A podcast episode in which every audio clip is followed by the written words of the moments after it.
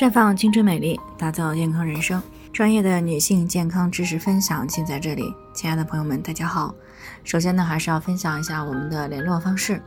大家可以在我们最常用的聊天软件当中搜索 PK 四零零零六零六五六八，关注以后呢，回复自测进行健康自测，可以更有针对性的了解自己的健康状况。接下来呢，开始我们今天的健康话题。今年最强晚立秋来了，有两点一定要注意。今天呢是二十四节气的立秋，立秋呢一般预示着炎热的夏天呢即将过去，秋天呢即将来临。但是对于很多人来说呢，立秋在身体感受上的变化并不大。那么自古以来呢，民间也习惯以立秋的早晚来预测后期天气的冷热以及农作物的收成。农历六月立秋为早立秋，七月立秋呢就是晚立秋。而今年的立秋呢，是在八月七号的啊二十点二十八分，农历的七月初十。另外呢，民间呢还把立秋的时间在零到十二点呢作为早立秋，十二点到二十四点呢则为晚立秋。所以呢，无论是月份上还是时辰上，那么今年呢都是属于晚立秋。正所谓早立秋冷飕飕，晚立秋热死牛。很多人呢都听说过“秋后有一伏”的说法，但是今年的立秋呢不一般啊！立秋之后还有两伏，其中呢八天在中伏，十天在末伏。也就是说，今年立秋之后呢还有十八天的三伏天。要知道呢，这个历史记录呀，最长也是不会超过十九天的，而出现这样的情况呢是少之又少。那只有在立秋的前一天呢，恰逢庚日才行。这也就预示着立秋之后呢，炎热的天气呢还会持续一段时间。那么也就是今年的秋老虎会更猛一些。那最近的这个闷热呢，也就是验证了这一点。不过呢，毕竟是立秋啊，这个节气以后呢，早上和晚上的时候呢，相对来说会体会到一丝秋凉之气的。但是稍微不注意呢，还是可能会出现一些健康问题。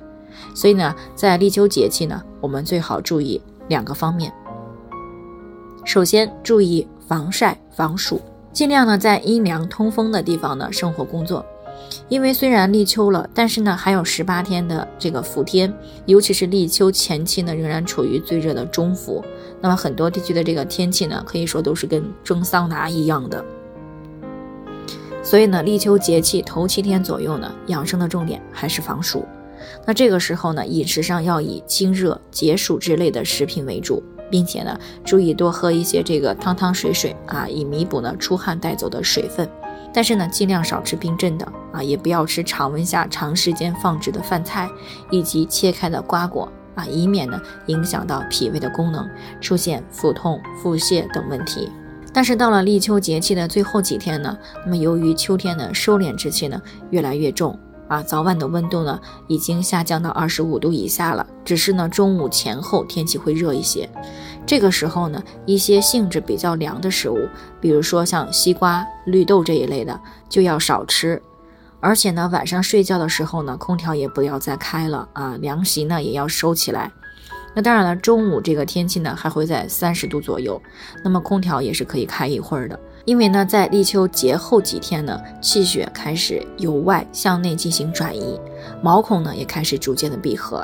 如果这个时候还长时间的吹空调、吃凉东西，那么这些湿寒之气呢，就容易被锁在人体之内，伤害到我们的阳气，出现体寒瘀滞、肿瘤等这些相关的健康问题。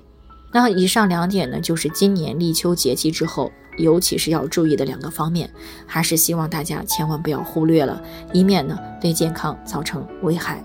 好了，以上就是我们今天的健康分享。那鉴于每个人的体质呢有所不同，朋友们有任何疑惑都可以联系我们，我们会对您的情况呢做出专业的评估，并且给出个性化的指导意见。